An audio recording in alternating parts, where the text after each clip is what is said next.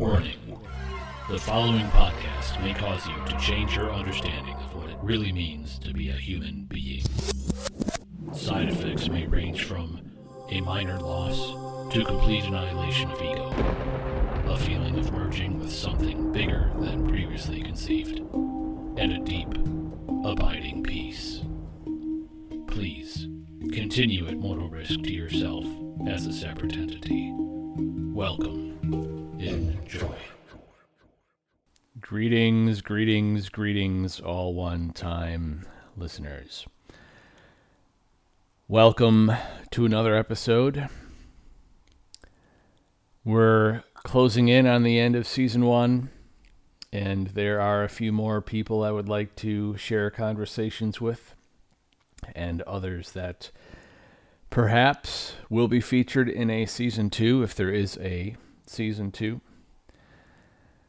As I come towards the end, I'm interested in making sure that the impetus of the whole podcast series is met as best I can do so. I haven't talked about yoga really, um, and we won't today in this conversation with Kara Lehman, who is a yoga teacher. Uh, she's also a Reiki practitioner and massage therapist. And how do these things go together, and why would I want to talk about yoga? We are a, a blueprint, sort of, our bodies. You know, we can identify humans from a distance. There's a structure to our vessel coded in our DNA. And in the architecture that is our physical form, we have a harmony that can be in a natural native state, and we can find ourselves in disharmony when we develop blockages and then don't clear them out, maintain those blockages.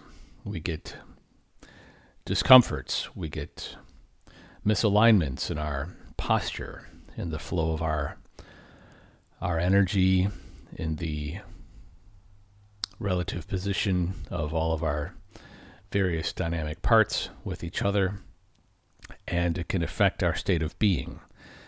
And perhaps if we're any sort of antenna, it affects our ability to send and receive and communicate with, well, ourselves, number one, uh, and not just with each other.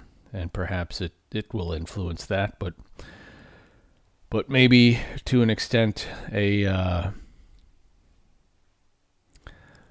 a communication that is in the ether that is beyond audible words or visual signals. Kara is a receiver, a good receiver of communication, which is beyond the audible and the visual. And I don't think it's a coincidence that she is attuned in her body and her physical self and her spiritual or, or non physical, let's say, self, that her energies are flowing in as close to an optimal way as she can have them, uh, practicing this and, and giving instruction in it. And my own experience with yoga, uh, my first teacher was in her 60s. I was in my early 20s, and she had a broken back for several years, uh, over a decade, I think, maybe more. And it was never fixed, but she had practiced hatha yoga, and it was that which led to her healing and eventually to her instruction.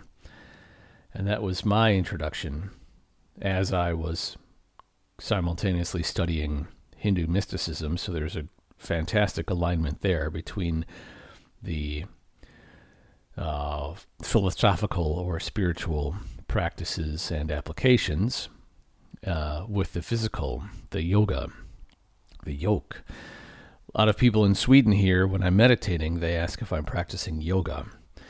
And to me, I've never uh, had like a, uh, an equation of, of yoga equals meditation, but there is a connection there. There is a, a transcendence of the mental noise in the practice of yoga. There is a a tuning in to the being and the the physical representation of our being and our body when we are moving it in such a way that we are present and in alignment and feeling for that point of, of balance.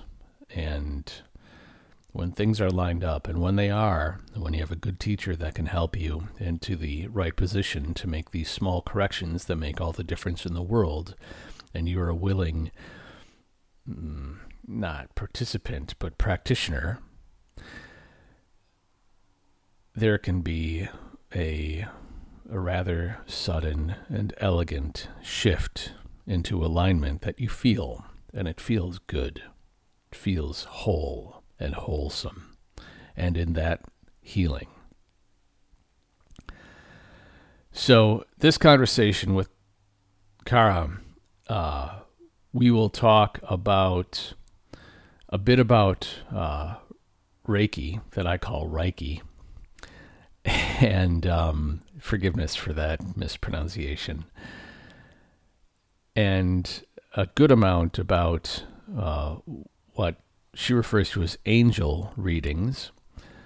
Uh, but we also talk about that they, you know, these are communicating uh, what is coming through from beyond the veil in whatever form of of entity, uh, you know, loved ones that have passed on, or other ascended beings, uh, or or other entities altogether, and how that has been facilitated, how she a bit of how she came to discover it, some examples of uh, people uh, who have been her clients and the experiences that they've had, and hopefully uh, we'll talk again more on the experiences of her her clients and how revelatory the angel readings have been in adding to or expanding their understanding of what it means to be a human, a human being.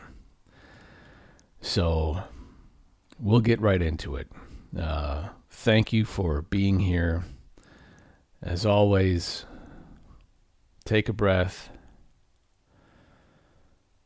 and feel it.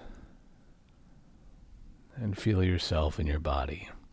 And be grateful for this being, for the beingness of being human, of being right now, alive in this fantastic experience of life. And love yourself with gratitude. Love yourself for being alive, as you would any baby anywhere. You are not apart from that. You are a part of the beautiful experience of life. And love each other. And have peace. And enjoy. Enjoy. Here you go.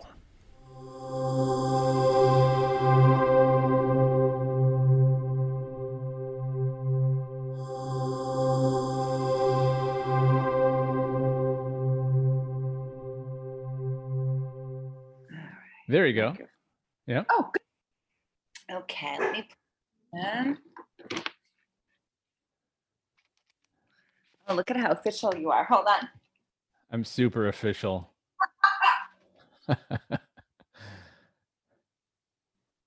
well, um, I'm at my friend's house. I may have to switch rooms and stuff, but he's in the other room on a phone call. So All we're right. gonna do. It's cool. Yeah. Thank you for being patient. I feel like my friend used to say, I've just crammed 10 pounds of shit into an eight pound bag. Oh, my grandma used to say into a five pound bag. I know. I'm like, oh, good. I've got this much time for this much time, and my five mile five miles of gas weren't helpful. Mm-hmm. Oh, it's it's my pleasure. It's all right. Time is time is very expansive and fluid, and it, everything happens at the right time. Yes. Well, I believe that. Mm. All right. Talk to me, Ken. I gotta Well- get your bio, but go ahead. Yep. Um, yeah, cool. Uh, and this will go out hopefully on Tuesday. If you can't, if your machine is still in the shop by then, uh, Oh. we can we can wing it. I can um, cut and paste some stuff. I just have it all on my old Mac that is now, I had to buy a laptop and they're transferring the data. It will not be ready by Tuesday, but I can Sure. cut and paste from my website or something. All right, like cool. How old is your Mac? 2012. Yeah, that's how old this guy is. I'm I'm worried. Yeah, it's it was so slow, and then uh, apparently Mac does forced obsolescence. So you've got about Yeah. two more years, and then it won't even be serviced. Yeah, no, they won't service it anymore. Um, yeah, I just watched a program on forced obsolescence, and you know, it came through in the Depression era. Looking back to our our relatives that you know whose shoulders we stand upon and upon to be here, um, and they had like nylons that wouldn't wear out, for example, and Oh, that's really? going to put you out of business. So you had to make them run. You know, you you had to make them uh, have a lifespan. So cradle to grave was not na- needed, um, but uh, for economic reasons. But now we're we're coming back to that. Hopefully, we're we're making things that last longer, and I think we've got we're we're shifting our our focus a bit with a greater understanding of we've got a finite planet and finite resources. And uh, we, we got to make things last. I've got, uh, as I usually do, a dog here with me. He might Uh-huh. bark once in a while That's fine. He does at the perfect moment when I can edit it out. Otherwise, if he does when we're talking, like now, that's gonna be. Uh, he just had his balls removed also um, on Friday, so just a few days ago, and he is wearing a cone on his head. So it's like a barking dog with a megaphone attached to him. Yeah. Yeah Yeah, that's Ye- nice. he's a sweetheart. He teaches me a lot, and uh, and since the surgery too, he's not a very affectionate dog, and I know that's something that can change as an after effect of having those those that hormonal system, you know, pared away. Yeah. Um, but I've loved at night with the cone on his head. He, I'll wake up and he's snuggling in my arms. He's never done that. I've had him for like four months. Uh, he's tough to place because he's a very spirited being. What kind again is he? He's a mix uh, of of three spirited dogs. He's a German Shepherd, Australian Shepherd, and Border Collie. Oh, that's right. So Yeah. super brain power, a lot of energy, um, needs pretty continuous stimulation. So it's been a challenge with him. Like I can only take him out now for short 10 minute walks and take him slow and and that sort of thing.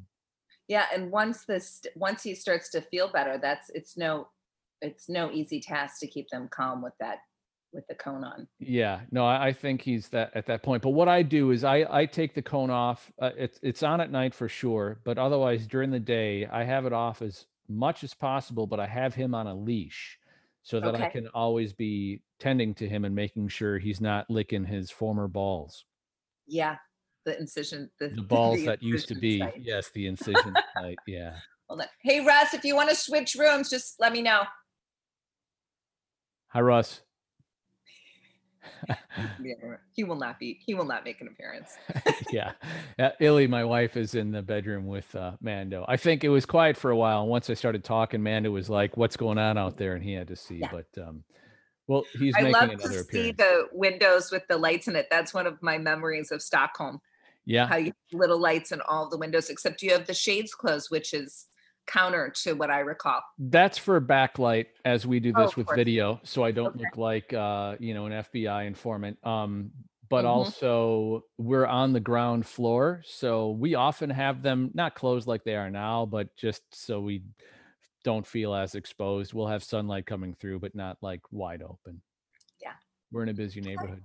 Um, this is all in the intro. This is the all this banter. We're already Oh. in in the episode Okay. um so we can we can turn it to you i'd like to uh uh, we we already had a session so the way that this came about was through um the conversations with heather dresky and uh, the experiences, the very positive uh, experiences she's had with healing that you have facilitated. And that's very meaningful because uh, it's been tough for her to find those uh, like effective healing experiences and that was fascinating to me and then she talked a bit about uh, something we'll get into also in this conversation what uh, we can call angel readings though it's broader than mm-hmm. that and you can talk about that too but there's where i said wow like i know you from way back we went to middle school together you know through puberty that time and uh I think it's so great. Like I, I had been listening to, I forgot what had turned me in this direction, but I've been listening to um, podcasts. Uh, I think it was it was a it was a Netflix episode called Surviving Death, and oh. that that like you know sparked some interest. So I searched out more direct experiences of people uh, with the either uh, life after death experience, you know, or an out of body experience.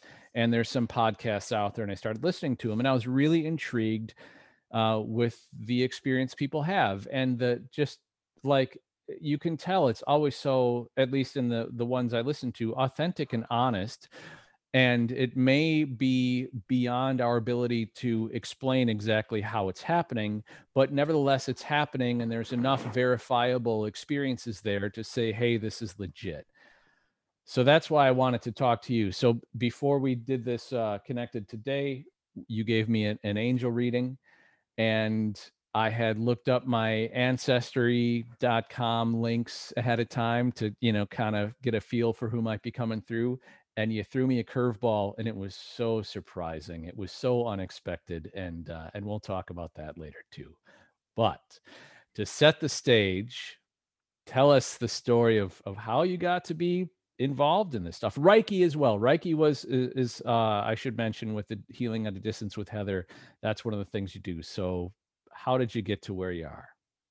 Reiki is translated to universal life force energy and I want to back up a sec. One thing you just said is when you were listening to the podcast, I heard you say you're listening to people's experiences. And I, I, whenever I talk to somebody, I want to explain to them that I'm working through my own experiences too. So I get a little when I read books or I hear people speak when they say, this is how it is.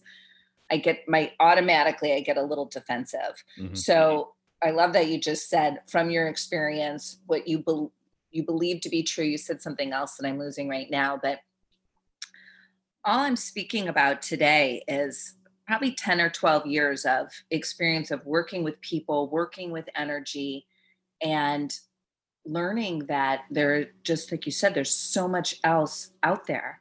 And I try to, that's what you said, I try to give up wondering how it works mm-hmm. or what's really happening mm-hmm. because mm-hmm. we're not going to really, I don't really feel like it's all that relevant. Right. yeah. and I don't really care about those details. Um, I care about what comes through.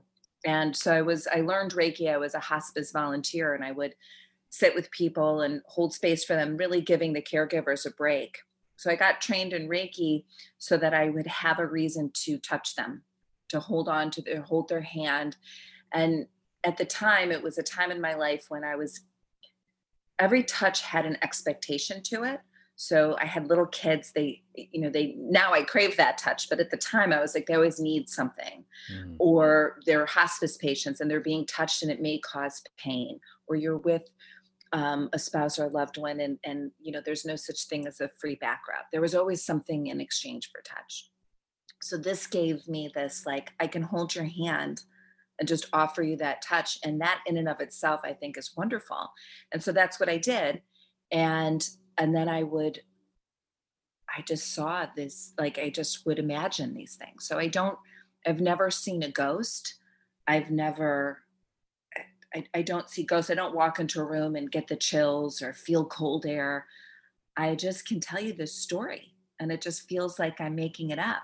And it was it was it really threw me for a loop and it was really cool and really fascinating and i found myself kind of launching into that spiritual much like you did like you i mean i didn't do a podcast but i would see clients and then i um i've come to believe that the Reiki keeps it sacred. What I've done, what I've learned through a lot of therapy and experience is that I've probably always had an intuitive ability, like many of us have, but I had sort of an angry childhood and I think I shut it down. I think I took a lot in, didn't know how to manage it. So I just turned it off. And I think that inviting in the Reiki energy, which is sacred to me, I believe keeps it safe for me to use my intuition. So again, whether or not that's true universally, I don't know, but it makes me feel safe and comfortable to say, I can connect with you, Ken. It's safe for me to explore what's around you or what's inside of you and share that with you. Mm. And then we do a little, I say ritual, but it's a, you know, it's a prayer and intention to keep that whole time sacred and safe.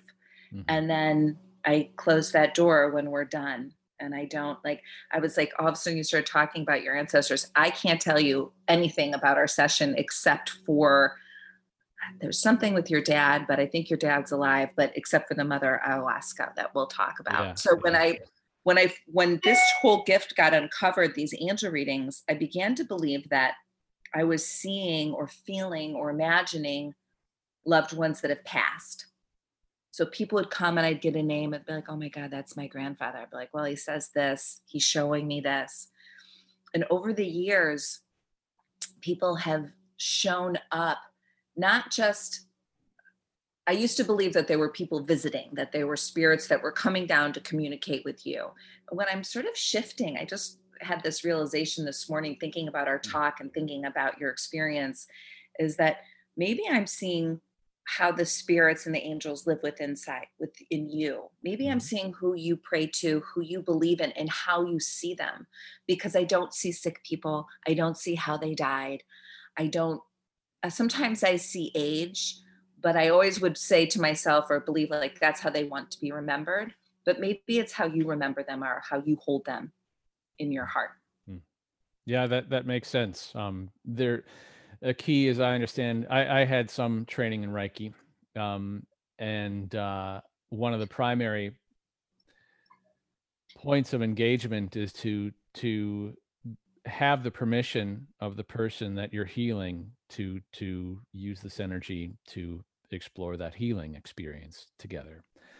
And that permission is really important because it is like uh, a foundation of intention and it's saying yes i'm willing to be healed. I'm willing to connect in this way and uh, you know have at it. And and that is that's such a key thing to give that permission. And then and then you're entering that space together yeah and it's not um when you say the word healing it's it's not mm-hmm. as a practitioner i'm not healing you mm-hmm. it's i love the word connection i always think of mm. reiki as this universal life force energy this love source and it's like a faucet. We all have access to it. But if you haven't gone through the attunements or practiced, it's like your faucet is not quite turned off and the energy is sort of dripping through you. And the more you practice and the more open you come with intention, with attunements or training, um, it opens up that and that energy flows and it flows through me and into you. And maybe it doesn't reside in you, maybe it flows through you and kind of pushes out those blocks and allows for connection and movement and shifting and maybe healing as a result of that but that's for you to decide to me yeah and and and as soon as i said that word it seemed too specific uh, i'll i'll add uh, my own understanding well that's it it's it's my own understanding the more that i am able to understand uh, is healing and that can it can feel difficult um, mm-hmm. You know, you talked about a difficult childhood. Uh, I had my own version of a difficult childhood, and uh, that's one of the things it, eh, that is important to embrace, to understand, to allow, to not try to deny the pain through distraction or something, but to sit with it, to you know be with it to to embrace it and i was going to say that to embrace that yikes. Yeah and to me it's through it's through understanding in any form. The more i understand it's it's becoming more whole and that's what i would say is for me i consider that sort of healing um yeah. less specific but yeah yeah so over the years um, one of the things i want to talk about your experience that um people show up and i was so used to people showing up you know, people that you know that have died. Mhm. So I used to get a little rattled if someone's like, oh, I don't know who that is. I've tried to let that go. And what I'm learning is that these impressions, whether let's we'll call them spirits for the sake of our conversation, but those spirits are communicating with me so that I can communicate with you. And they've got to get through my own layers of junk. So I've got my own set of baggage that comes through. That if one example, um, I've gotten a little bit better, but like if a if somebody's lost a son, I have two boys. I don't like to see that. So they Mhm. got to come through a different way. Mhm. they may not show who they are, and maybe they'll just describe themselves to me, and then I pass that information along to you. So one of the um, this was very early on. I had a couple friends slash clients. I was just getting started that were um, ministers, and this first person came. Her name is Joelle. She's given me permission to share this story Right on. And she um, i'm like joelle who do you pray to? You've got this man he's at your head and he's telling me he hears your prayers. It starts with j maybe it's john it's a j name and she's like uh, jesus. I'm like seriously joelle? You're telling me that jesus is in the room and she's like of course he's in the room why wouldn't he be in the room he's good god sent him down to be with the people and i'm like i could i i'm sure that i rolled my eyes i was like okay whatevs like let's just go with that Uh-huh. and so that was the first experience. She goes, Kara, that's who I pray to. Of course I pray to him. I mean, she she was a um, Presbyterian minister. Mhm. So I grew up Catholic, but not very practicing. Uh, um, and and then this other woman used to come regularly, and she had the same three people show up, and we called this one guy Junior, and he had a very good sense of humor. And I was like, Jesus, Ju- Junior says this, Junior feels this way. And so that was about the time that the book The Shack came out. And so I couldn't I don't know it. It seems Oh, it sounds vaguely familiar. it was a book too but it, I, I only could i could get through the first like couple chapters. I tried a few different times but it started out with a little girl dying. And the moral of the story is that that jesus and god shows up in different forms and and in ways that will accept him or her or it. And so this book came out and it challenged what jesus looks like and i remember saying and so so those two women happened. Then i had this other friend came who is um, episcopalian i think not episcopalian. I'm not sure what religious is some christian religion. Big believer in jesus. We're going through the session. I was like oh you've got some guy in the corner. He um, he's kind of scruffy. He's everybody's friend. He's like he's just kind of this scruffy old guy. Looks just looks really nice. I'm gonna call him johnny and she's da da da. She's talking. I was like, Johnny says this. I'm like, oh, I want to get to know Johnny. And and I said, um, he's like a fisherman. And she goes, and I and and he, she goes, uh, is it Jesus? I'm like, that does not look like Jesus to me, Laura. she's Uh-huh. like, Kara, fisherman, the fisher of all men. I'm like, you mean the Jesus fish, the peace fish? Like I had no idea of the reference. And she's like, yeah. I'm like, okay. And so that was the time that I was like, this book came out, these three people came. And I remember saying to my friend who had Junior, Annalie, uh, do you think Junior could be Jesus? She's like, no shit. Like, of course it's Jesus. I was like, what's wrong with you?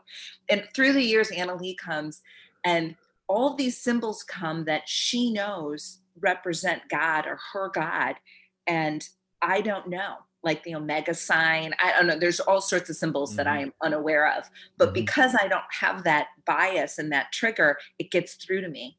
So it's pretty cool. One time somebody had a really um, jolly fellow. Well, it was Buddha. Mhm. And, and he's like, Well, I pray to Buddha. I'm like, Oh, of course you do. Mother Mary shows up.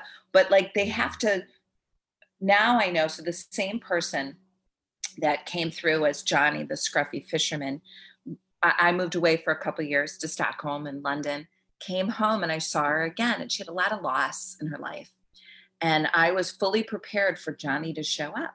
And Johnny wasn't there. So a couple friends were there. This little girl was there. And I said, Laura, it's weird that Johnny's not here. I'm like, all I see is this yellow light. Like there's all this yellow light in the room. And she said, Well, Kara, it's, it's my job to be Jesus's light. Like that's how I that's how I walk through the world. And I was like, Oh, So again, I'm looking for one thing, my hackles are up, I'm reaching or I'm resisting. Right. Yeah. But he shows up a different way so that I will receive it. And so now when I'm in a reading, if I see yellow light, I'm always like, did she pray to Jesus? Do you Uh-huh. pray to Jesus? Because he's in, he's in the room. or I'll Yeah, see a yeah. but I'm a little more open. So that speaks to your experience. So you can talk about who you pray to. Yeah well you know i don't i don't pray uh to her and my like my experience through religion uh w- which i'm not going to go into deeply but definitely i was um raised cr- christian do you hear that tone Oh, I do. And you know what? I um let me but you know it's it's really interesting in the last interview i had with jacob oblitz um, there were some rings going on once in a while and they would punctuate an idea like Oh, really? so in such a cool way so this i've noticed this beep go on three times i don't know if it's on my side or your not the side one we.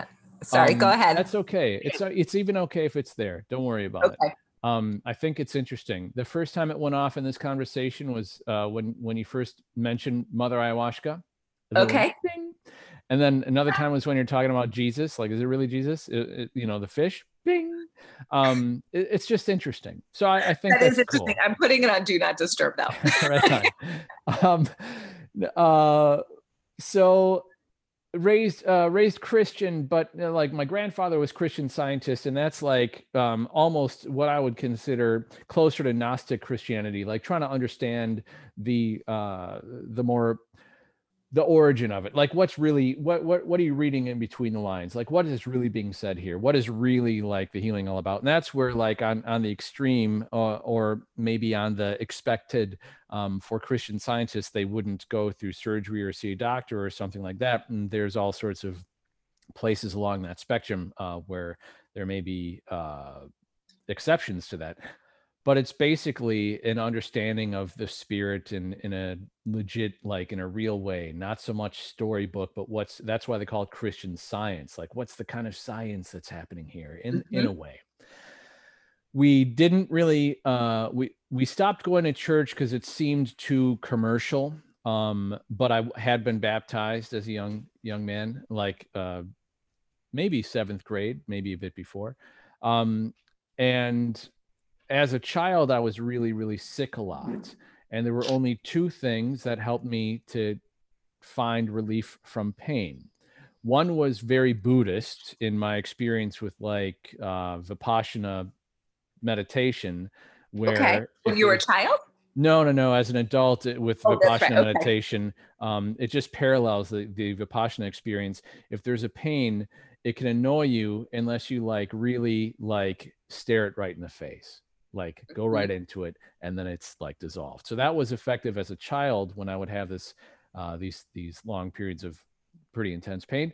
But the other was my mother praying and putting her hands over me and I would legit feel relief. And I had like blisters in my eardrums. Like, you know, this wasn't psychosomatic. I was like very sick. I had small eustachian tubes that connect your nose and your ear, and they would get inflamed.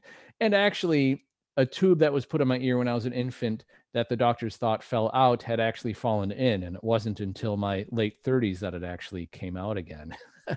um, so there were there was legitimate um, inflammation and infection and pain, and it was through praying with Jesus's name that I got healing.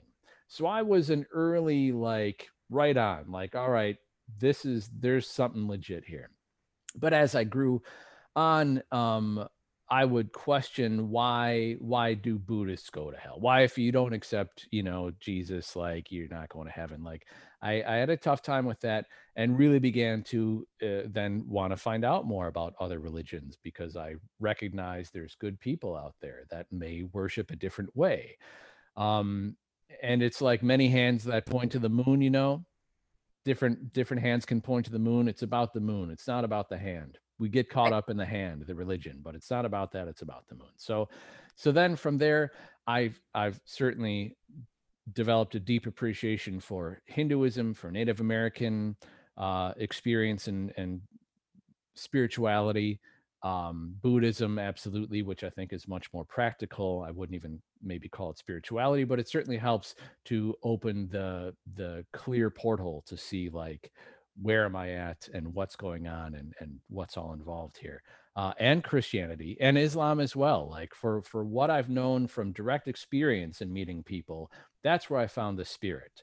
Through everything else that's like I've seen on the media, it it you know gives me like negative feelings, and I think that's because that's where it's coming from in my media sources. Uh, but for those people I've met, there's there's goodness there. It's really nice.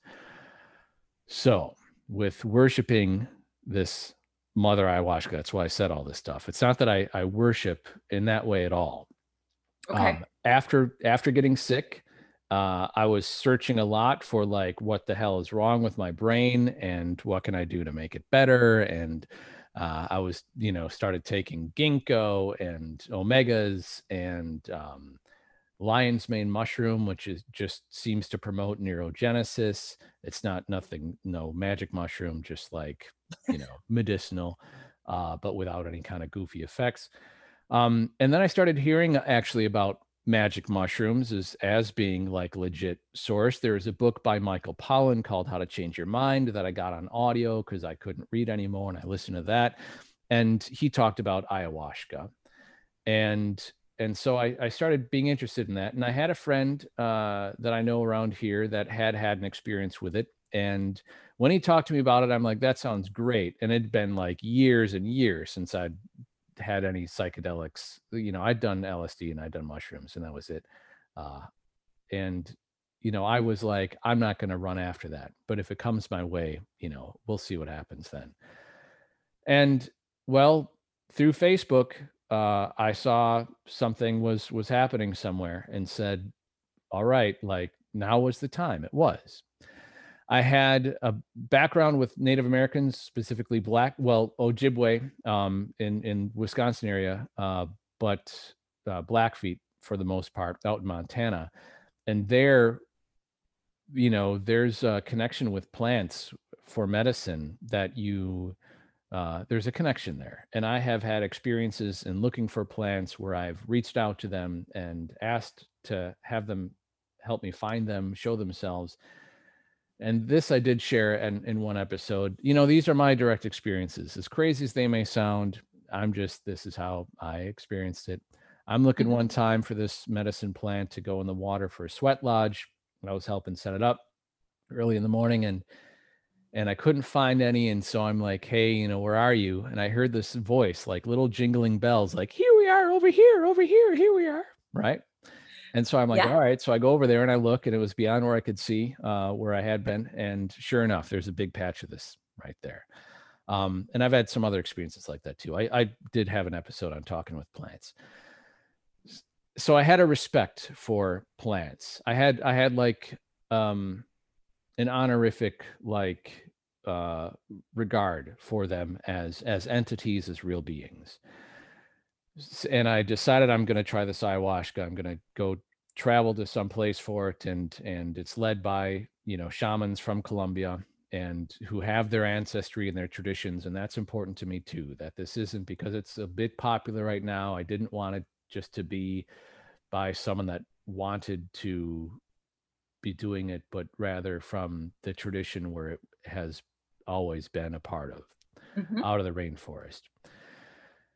Uh, so in preparing for this, you do a diet called a dieta, and I'm I spent some time doing this, and I was really committed to it. I was totally dedicated to it, man. I was following it very closely, and and one of the symptoms from my uh, I don't want to call it a brain injury, my or mental illness either. Uh, that's has such a stigma to it, but my sickness was that uh, sometimes if I was preparing to do something, I would get uh, almost have like an allergic reaction. It almost felt like I had histamines out in my body, but I wouldn't get any dots on the skin, but I would get really itchy in the joints. And uh, my wife had had an art opening uh, at around this time, and she'd been given a whole bunch of flowers. And we brought them home and I had already started the dieta, which means no medicine. So there's a medicine I would take, an antihistamine, when I would get these itches, and I wasn't taking it. And I was starting to get so intensely itchy, it was crazy. I say the flowers now because it turned out it was the flowers. Once we ended up getting rid of the flowers, I didn't have that anymore. But I was willing to go through like such intense discomfort to stay on the diet to prepare for this just as a testament to like how serious i was in the, in approaching this. And i also reached out to uh, ayahuasca and all the stories. I, I did as, as much research as i could without wanting to set expectations. Yeah. And yeah. and uh so in that you know it's always mother ayahuasca. For some reason she comes in this very feminine like very feminine form. She's it's a it's a she and so i reach out to her as i'm like i'm i'm in a quite a difficult place at this point i'm much better than i had been in the beginning of my illness but i was still like spending a lot of time having a, a bath in a black bathroom without with noise canceling headphones and no light you know and and I was reaching out and saying like, "Hey, I'm I'm coming to meet you. You know, I'm I'm looking forward to it. Like, you know, uh, I, I hope that this helps." Come the time of the ceremonies, I did three nights, and this is the first time I'm talking about this on the podcast as well. So there's no way you would have known this for that. I haven't talked about this to anyone but some close friends, my wife. Um, so come the time of the ceremonies, I had three intentions to set out. Uh, and the first intention was to have clarity on what happened in my childhood because it had been blocked out i'd had some healing through the blackfeet with that this this main uh, guy that was facilitating healing there. He the first time i was out there actually in 1995 he i said i feel like i want healing for something. I don't know what it was. He's like kenny you got some really heavy doors. Like you know you got to try and help me open them and I, I tried to help him open them and he's like all right now you're gonna have some memories that might come up, might come up now, might come up a year from now, might come up later. When they come, let them come. Talk to someone about them. Talk about them, like you know that'll that'll help to let them out. And uh, I I started like within ten minutes after that, I was just like, I don't know why I was crying, but I was just weeping. I was just like waterfalls coming out of my eyes, and but I didn't know why. I wasn't having any specific memory, but it, something had been triggered my first intention was to have clarification on that because it never became quite clear. My grandmother would always say, Kenny, it's best that you don't remember that stuff. Uh, so that was my first intention. Second intention was to say, what am I supposed to do now with my life? Like, what's, you know, because I've heard some people had said they got information like you should start this business, you should write this book, et cetera, et cetera. And I was at a crossroads and saying, asking for some direction. And the third was to have clarification on something that had happened to me again that first year out with the Blackfeet, where I'd had uh, like a intense dream type experience where I was outside of the tent that I was sleeping in, and there were two Native Americans like talking at me like like Matrix fast at the same time, and I wanted to understand more about what that was about. I didn't get clarification on that, and that's all right the first night I had such an intense experience. Eventually, it started out lovely, and then I got what I asked for, and it was so difficult to experience. I will still describe it as the most difficult experience of my life, for sure.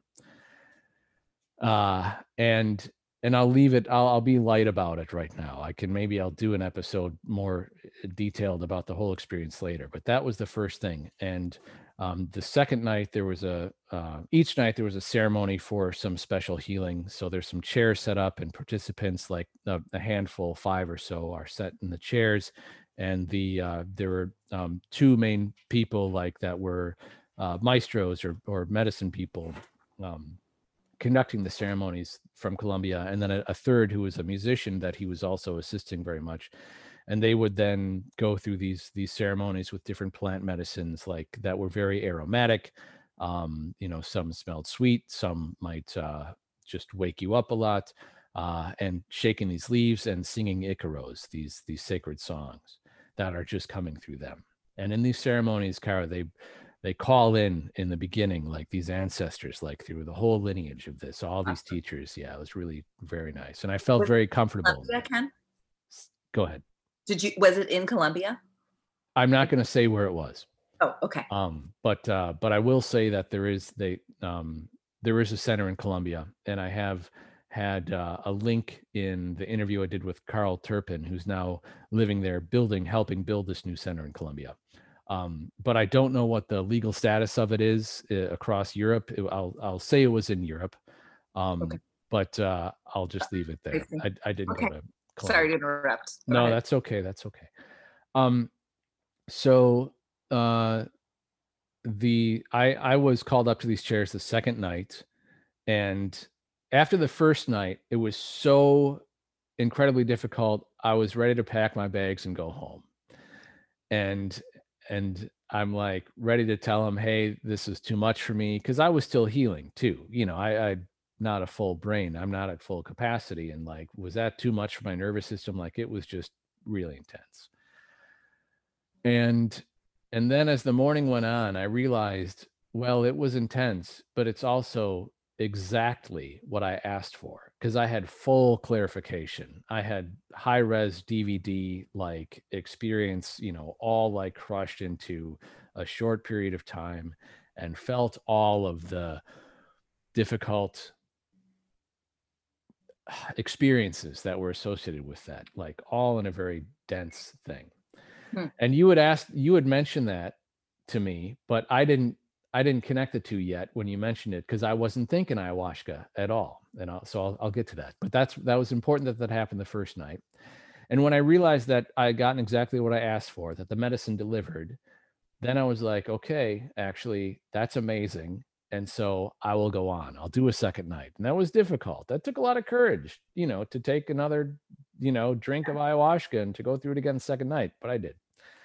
Um, and I didn't have a second round. You can have a second round. I had a second round the first night, not the second night. I had a small second round the third night. The second night, I'm brought up on these chairs for the special healing. And as they're they're doing this healing, they go to each person. As this guy's in front of me doing the healing, I start to like fall out. I start to like, you know, kind of go into a bit of a faint, losing consciousness.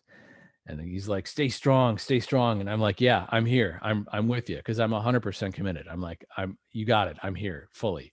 And then the next thing I know, I'm waking up and someone is pulling me into my sleeping bag because I had someone said it looked like the bones had just left my body. Like I just went loose.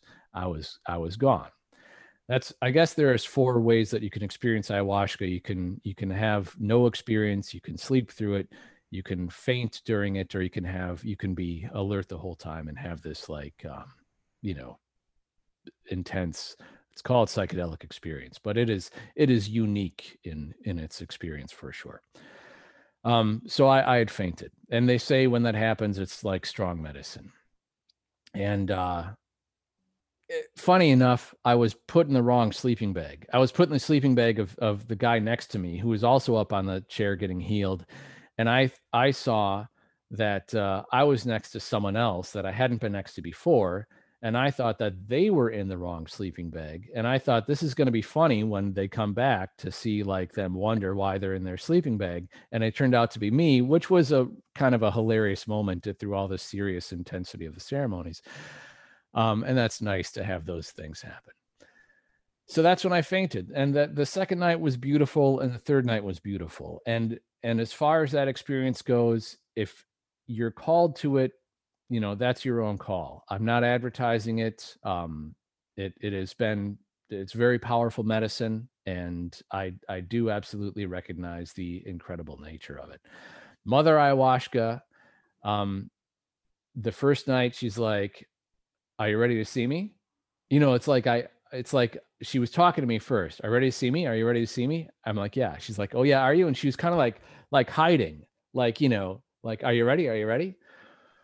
Uh, and then she came through and i cannot describe how specifically granularly feminine like grandmother mother like you know it it was so smack like feminine being entity uh it was amazing. So i'll and and and she continued to to be there right with me helping me heal uh the through the each three nights of the ceremony and it was really amazing experience. That's as much as i'll say about that. Back to your healing. I know that was a lot but man this is where it was amazing with the angel reading you did because i'm i'm on ancestry dna i'm ready for it being one of my grandmothers or someone else that's passed in our lineage that maybe i don't even know. And you're talking about uh there's a woman there and she's holding me like a baby and she's like kissing my face and she's really protective of me and, and caring for me. Um but even though she's holding me like a baby you said it's a little bit disturbing so it's not like i'm i'm you know clinging back to her or something. My arms were like i'm and i'm like my arms are hanging limp because i saw that too. Uh, and you're like yeah your arms are hanging limp. And i'm like yeah hmm. and i'm thinking this is my grandma ruthie my mom's mom who passed last december um, or two decembers ago now. And i'm thinking it's it's it's her but i'm i'm trying to kind of you know i don't want to force it either. I'm just listening. And then you said, uh, you asked me, had I had a really dark passage recently? And you said maybe like you were, you know, feeling like suicidal even or something. It looked like you had died. Uh huh. Okay. The vision I saw was that you were dead and somebody was scooping you up and kissing you and and holding you and trying to to breathe life back into you. Uh-huh. Well, that's what it felt like the first night. And I thought I was I thought I was dying. I was worried. Um, it was just the most difficult thing in my life, but also necessary. And I realized I was holding on to the pain. I was identifying with it. And as as upset as I was about it, I also wasn't willing to not be upset about it, to let it go. Uh, and that was that was necessary, and that was transformative. Um, and that's what I associated with with that element of it. When you asked about that, and then you said, "Have you fainted recently? Did you faint?" And I haven't fainted except for that time, I haven't fainted in years. And I I don't think I said yes to you. I, I said no, you know, not not since not for a long time. But then you said she's saying to tell you she was there when you fainted. Oh.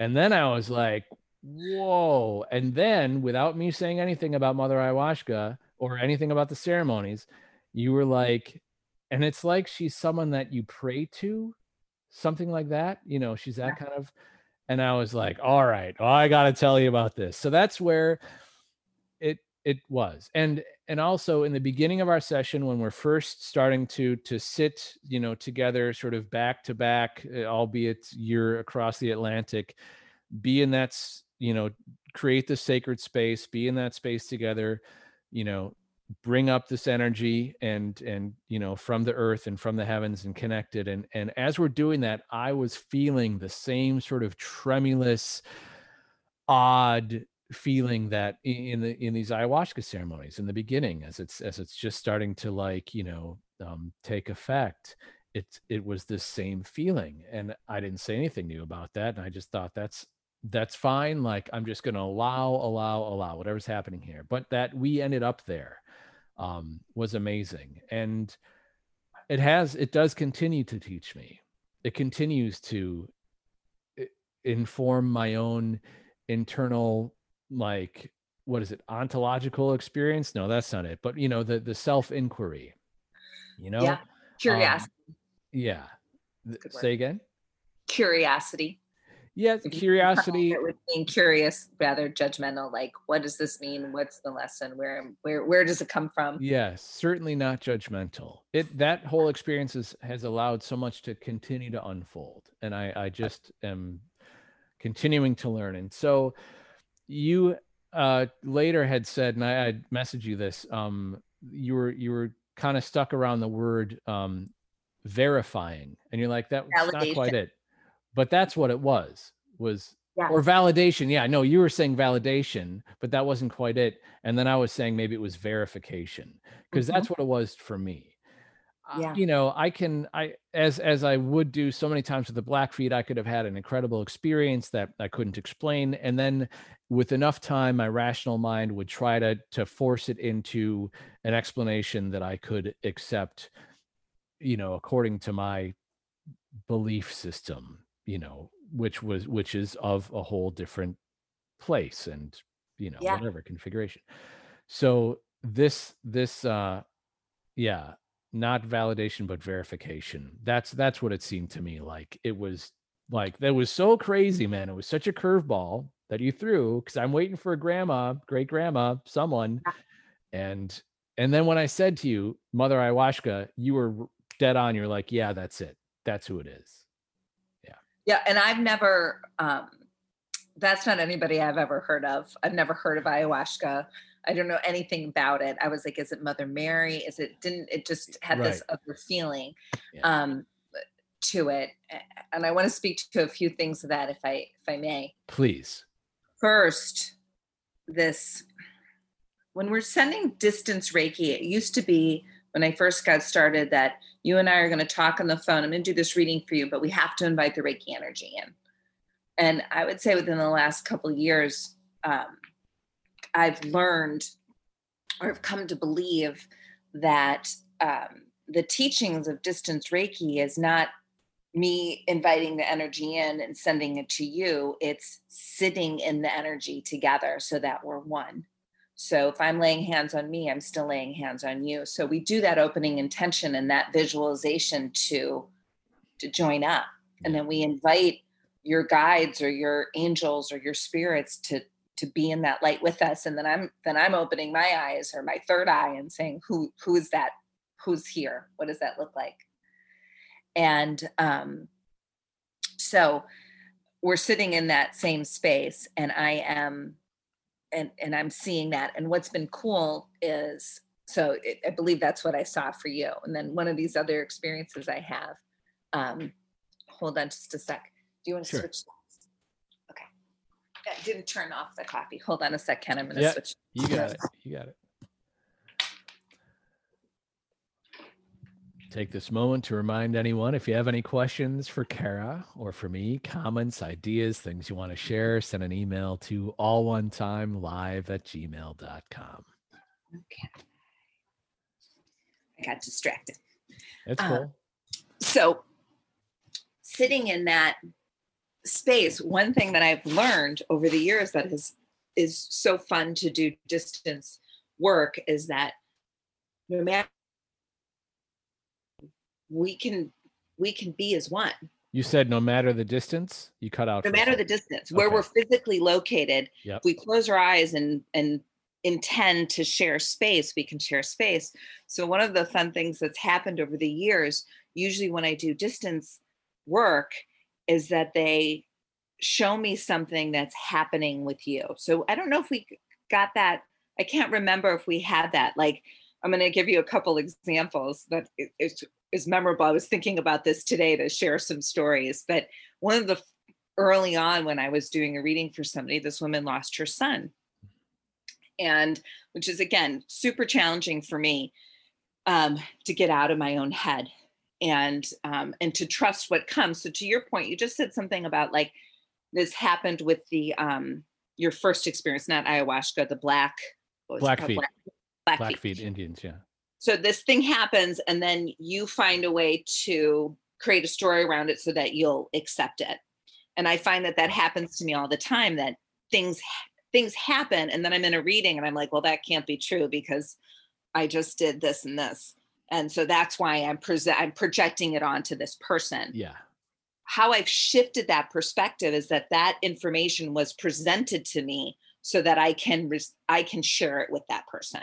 So Mhm. I'm a little more open to the signs coming earlier. Mhm. Um, one example of that is this is I'm jumping around, but one example is I had a woman coming to my space and I just moved to this house.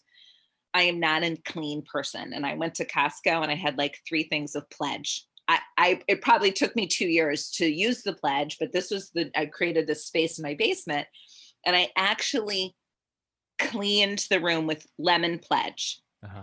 and she was early i was running behind per usual and i had the pledge on the ledge of my window windowsill so this woman comes in and i'm like i'm sorry she goes i i said i'm looking doing this reading i look over i'm like "S- s- lemon pledge? Does lemon pledge mean something? Because i just cleaned this room with lemon pledge and she goes oh my god my mother loved lemon pledge Uh-huh. and used pledge all the time.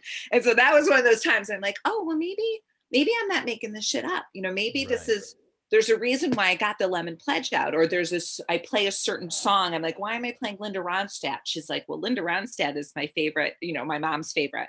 So when we're doing distance i'm doing it with this woman it's an emotional so sad 19 year old son that died and um i'm wrapping up the session and in specific sessions like that they're hard if you found this connection it's hard to say, okay, it's time to say goodbye again. It's, Right. it's horrible because sometimes they haven't felt them. And it's just this if you can feel your son, just like you felt Mother Ayahuasca, like it's a good feeling. You don't want it to go away. Mm. So I'm wrapping up. I'm like, I'm really sorry. Can't remember this woman's name. I said, um, I'm not hearing anything. I'm not feeling anything anymore. And I think it's time to wrap up. And she's like, Oh, and they said it. She goes, Well, how do you know that? I'm like, Well, I don't know it for sure, but I can see your son. And he's sitting there in this kind of chair, like leaning forward with his elbows on his knees and his one ankle's crossed over his knee. And he's just sitting there looking at me. And she goes, How is he sitting? And I described it again. And she said, I'm in this room and I'm staring at his senior picture. And that's the exact pose that he is in in that picture. Oh, And it gives me goosebumps when I tell this story. It's been a long time. And like one time I was like, I had another woman and I said, Are you wearing a flannel or, or I'm seeing a picnic blanket, like, like, you know, a plaid wool picnic blanket. And um, this is when we lost her husband. And she said, Well, I'm wearing his flannel and uh-huh. I've got it wrapped around me, you know? And and so it's like these moments where they're showing me that they're with that person, yet I'm somehow I'm there, or somehow they're there with me at the same time that they're there with you.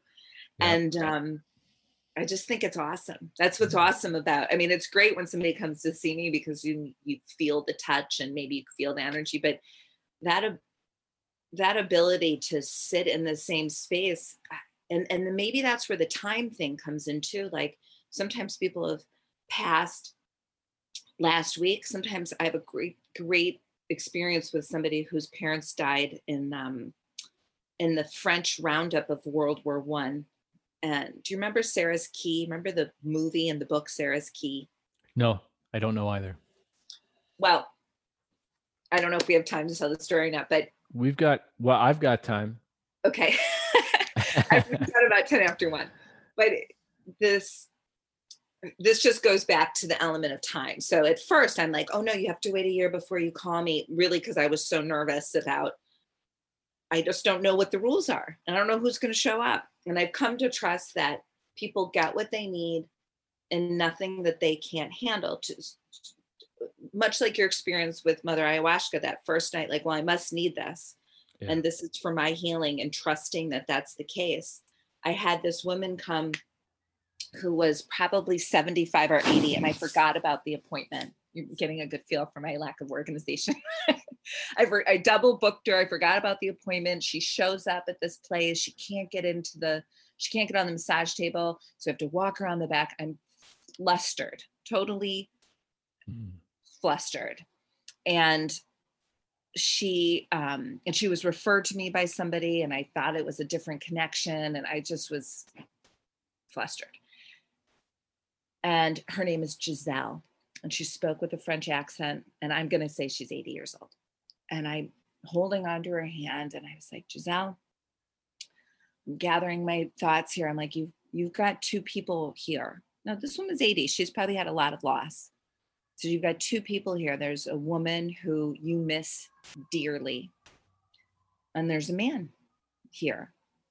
And she's like, all right, well, it's probably my husband. I'm not sure the woman. And I said, well, the woman is, and I don't remember all the details. I'm just going to share with you what it is Yeah. I remember. I said, the woman is holding um, your hand. She keeps telling me she's going to hold your hand. She's holding your hand. And she, and, and you miss her like every day. And she said, well, that must be my sister. And I said, How do you know it's your sister? And she said, Well, she always used to hold my hand. It used to really irritate me. She said, um, she said, uh, she goes, I remember being upset when I was 50 and said, I'm 50 years old. You don't need to hold my hand anymore. And I said, Oh, go. Well, that must be your sister. And I said, And what about this man? He's wearing a suit. He's pretty stoic. And she said, Well, my husband would never have been in a suit. So again, I'm really flustered because I'm making it about me and I'm t- totally in my head. And I said, okay, well, could it be your dad? And she goes, it's not my dad. My dad died 75 years ago. And um, I didn't really know my dad. He died when I was six and I don't know him. And I was like, okay, well, he feels like he's an accountant. He's wearing a suit and he's standing um, right behind you, like right connected to your shoulder. She goes, It's not my father. And I said, Well, tell me how you know that it's not your father. Now, back up. I had read this book, Sarah's Key, years ago. And it became, I'm going to say 15 years ago, and maybe five or six, 10 years ago, it came out as a movie. I never watched the movie. And it's a movie about World War II and the Holocaust. And this apparently they had a roundup of Jews in Paris or a little province outside of Paris. Um, it, it's not talked about a lot because it happened in France and not Germany. And I think, and this woman loses her um, they get rounded up the brother is hiding in a little closet he's four years old and he's left there and the family goes away and it's her journey to come back and find the brother. Mm. and i just watched that movie like that weekend. Uh, and here i am and i'm talking to this woman i said tell me why your mom can't why can't be your dad or why what's the story? And she said well she goes, I lived in in outside Paris in the summer of 19 whatever year it was when the Jews did a roundup and my sister and I were at school and we came home and my parents had been taken because I mm. was Jewish. And and I mean I had goosebumps. I'm like, I know that happened because mm-hmm. I mm-hmm. watched this movie and I read this yeah. book. So otherwise I would never have heard of it. I wouldn't yeah. have known anything about it. Yeah. And she said, uh, she goes, we came home and my parents were gone. And she goes, and somebody took us and took us to a convent and got us to the United States. And my sister, who was, I have goosebumps even telling the story, who was five or six years older than me, held my hand. She was my mother. And she spent her life taking care of me and holding my hand. And I used to get resentful of it, but I miss holding her hand right now. And I said, So, Giselle, why can't this be your dad? And she goes, Well, I don't even think of my dad. It's been so long. And I said, Well, what did what did your dad do? And she goes, Well, he was an accountant. Uh-huh. And I'm like, okay. And did do you have a picture of your dad? She goes, Well, I only have one picture. And I said, Is he wearing a suit? And she said, Well, yes, he's wearing a suit. She goes, He wore a dinner jacket every night to dinner. And I'm like, doesn't get much better than that, Giselle. Yeah. I'm like, and I said, that's why he's here because he wants you to know that he's still with you and he's been mm-hmm. with you mm-hmm. and and let's just say that's your dad okay? And she kind of cried. She's like well okay i've never thought of it and then i said and now i feel your dad over here or your husband over here. And he says he's he's been at the beach. And she goes oh my god my husband loved the beach. And so then we then i then we talked to her, the, the husband. But it was just this this to me we talk about time. Hmm. Was 75 years ago and like what's the how long do these souls these souls stay around and and that's when i started well i don't know that's that kind of confirms the questioning is maybe it's not some spirit coming from this place down to see you. Maybe it's all maybe it's how this woman she didn't have a lot of memories of her dad. She remembered a photograph she had of him in a suit. She remembers that they all sat down for dinner together and that he was an accountant. Maybe that's how he lives within her. You know i don't i don't know about how the how the timing works if it's just all a spectrum i'm sure you have a theory on that i i just that i, I loved I, loved that you had for whatever reason been uh, that you had seen sarah's key the weekend before yeah. and uh, i I will be talking about flow before I set season one down. I talked about it a bit in the intro to the last episode with Jacob Oblitz, and and you are talking about it right now. How to be to allow these things to happen, and then it may not be obvious for a while, but then you can see what an incredible not coincidence it was. I mean that that it was purposeful, that it was fated, it was destined, it was important. Um, and and I think for me to enable that to happen is something about being less rigid. It's allowing the thing to happen, however it works. It's quite mysterious. In terms of time, definitely it's a it's such an incredible experience to we all come from the same source however far back we can go it is source one. We are all an expansion of that source. So we are connected somehow. And that we are this fleshy material you know thing now our vessel is we experience time in that way but the reality behind it, behind the material, is totally a different experience of time for sure. That's Yeah. what I. That's how I experience and understand it, and I can even apply science to that. Um, but uh, it, I don't need to. Go It doesn't matter. What'd you say? I said, go for it. Well, I can't. Well, eh, the ghost in the machine, if you will, right? The the consciousness that we're, you know, having this conversation between right now Mhm. Is not material. I can I can lose an arm or a leg or whatever, you know, and and until a certain point when my vessel isn't functioning anymore, I'm still this consciousness. I'm still this being. It's not material. It's not connected to the flesh. When when the flesh goes, uh, you know, as long as we're connected to it, we kind of are abiding by the rules that govern the material plane, the the kind of uh, the Einsteinian thing of a mat an object of matter cannot travel at the speed of light because E equals mc squared. Because as the object approaches that speed, its mass begins to expand to the point where so they so time will be experienced slower because distance is experienced relative to the speed um everything on earth may be seeming to speed up very fast and you know as you approach that speed things are slower. And at that speed you would have infinite mass. So all things all places all at once. So no place so no place no distance no distance no time. And everything is is simultaneous.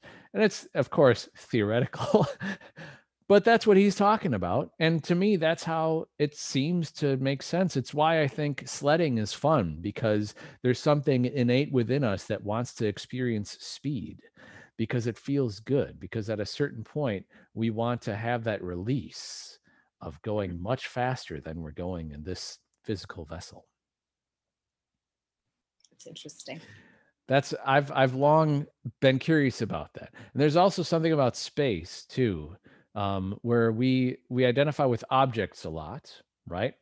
But when we identify when we're able to disidentify with the object or perhaps pay attention more to the space the space that is between all things the space that exists everywhere that space then enables that's where all things happen. That enables the movement that enables creativity and change.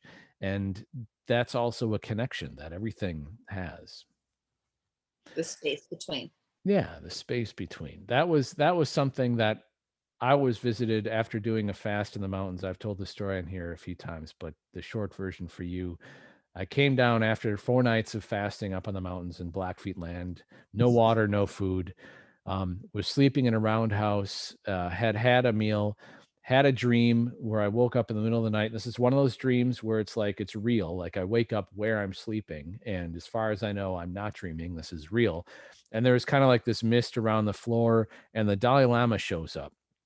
Not the current Dalai Lama, some previous incarnation of a Dalai Lama who I've never seen, but in this dream, that's who it was. And you just knew it with the Dalai Lama because I wouldn't know. I wouldn't know what the Dalai Lama looks like. it was it was clearly the Dalai Lama in this experience. And and I'm like, Dalai Lama. He's like, Yeah, I'm I'm here to teach some things. I'm like, Oh, great. I want to learn something from you, but I gotta do some tasks first. I gotta sweep up, you know. But you know, can I come to you after I'm done with these chores? He's like, Yes, you know. So I do these chores and I come back, Dalai Lama's gone. And I'm like a little bit miffed. I'm like, Dalai Lama, like, where'd you go? You said you're gonna teach me. Boom, Dalai Lama appears again. And he says, This is what I have to teach you. There's a space between all things. Between all things, there is a space. And it is within that space that everything happens. And that was it. I didn't, I couldn't figure that out for decades, Kara. I thought about that for decades because it was such a clear experience. It was so clear, it stayed with me, but it seemed nonsensical. But now, I, in the past year or two years, I have now really it makes sense to me and this is through practicing eckhart tolle and like being present and and uh, uh, incorporating everything i've learned along the way up to now and wanting to really deep dive into the direct experience of being present which is completely realizing that this this stuff here the fleshy stuff the material stuff is just passing through. It's just a it's not what is. Mhm. It just is what appears to be. And and it makes sense to me now. Though it's diff- as difficult to describe as that riddle seems to be when you first hear it too. Yeah. Yeah, I, I, I, I can not speak to it right now. I have to think about it. I keep thinking of Dave Matthews Band, The Space Between, and then I just come up, I just heard a new song by Ben Howard. I think it's called Bones, but I'll definitely forward it to you. Um, Thank you. it's the space between the happiness and the hardness, hmm you know, and isn't that the present moment that where we are right now? Yeah. I don't know. It's a great, I love music. And that- even with the hardness, some of the most important experiences I've had have been when I'm going through a hard time to sit with it. yeah, to to sit with it and to hold it and to give it the space it's requiring because that is what's happening right now Yeah. Um, I think that's a, a challenging practice, and that's that's something that I've spent years avoiding that hardness. yeah i think that's the habit i mean it's it's certainly not a fashionable thing to have uh, Yeah. to be experiencing difficulty it's the kind of thing that we sort of tuck away in the closet and don't don't share with the neighbors you know Mhm. yet it's it's an ex- it's a thing that everybody experiences um, Yeah. and so to to allow yourself at least even if you don't share it with anyone to to look at it to unpack it to examine it to allow it to be to give it the space then you can hear what it has to tell you and then it can like go off and not be like stuck in the closet anymore you know One of my favorite books I just did a class on this morning um, talks about that. Talks thinks about uh, uses the analogy of cleaning out your closet. That your home is your vessel, and the regular art of weeding and cleaning. And when you t- like when you go to clean out your closet, sometimes we start with your bedroom closet, your big closet, and you pull all of your shit out, and then you've got this big pile, and then it's so overwhelming that then you just shove it all back in the closet. Mhm. and and it's really hard to unpack and sit in it and sort it out and then let it go. Um, and it just gets overwhelming and messy and just too much and you throw it back in. So to start with those little junk drawer, start with the junk drawer, start with yeah. a little space. Start with your car you know and, and clean it out and look what's bothering me? What's this, this little thing that i'm holding on to? And look at it feel it and then let it go.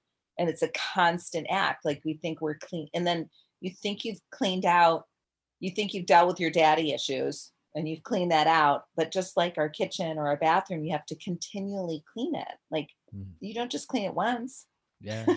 Yeah. You got to keep going back and it's a little easier if you do it on a regular basis because there's not so much junk that comes up but but it's a it's a practice and a habit versus just digging out that bedroom closet and then getting overwhelmed yeah letting it letting that energy continue to flow not to do it once and then close it up again. You talked about Yeah. that earlier and that's i was talking to a good friend of mine the other night um who i interviewed actually. He's my first interview ralph lewis. Is a great guy. Love you ralph. Hello.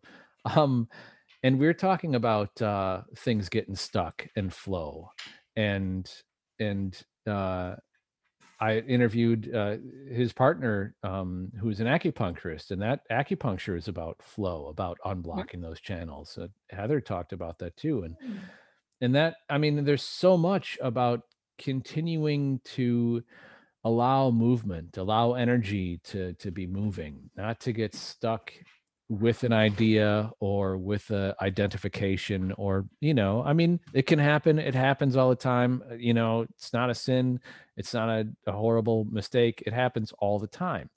But when we're able to continue to let the air move in and out to let the you know not to have the clog form but to let the flow keep going on it's something i'm practicing right now. That's what i am working on now. It's why i'm setting down the the season actually because it has become too much of a regular thing. I want to complete some episodes and interviews including this one uh, and a few others but not many two or three maybe and then i set it down.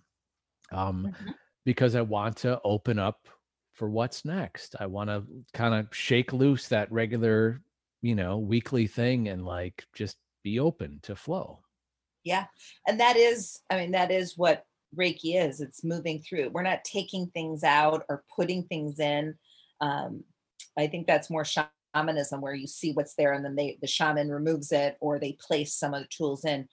Reiki is all about that flow of energy. And I think that's, you know, I, I practice a lot of yoga, but it's you can't let go of things if you don't look at them first. You don't know what you're letting go of. So you have to have the courage to look and to see what you're holding on to, see where you're getting stuck, feel it, and then let it go. And then something else has room to come in. It's very seasonal and cyclical and pretty awesome.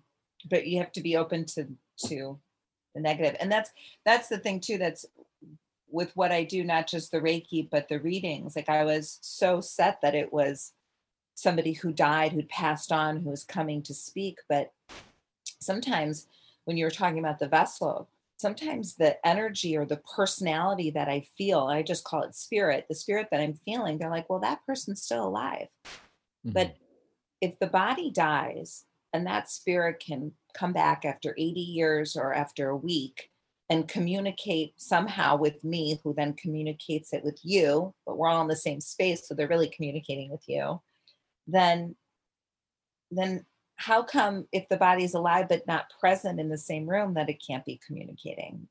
And and so that was like this whole shift for me like right. It's just spirits.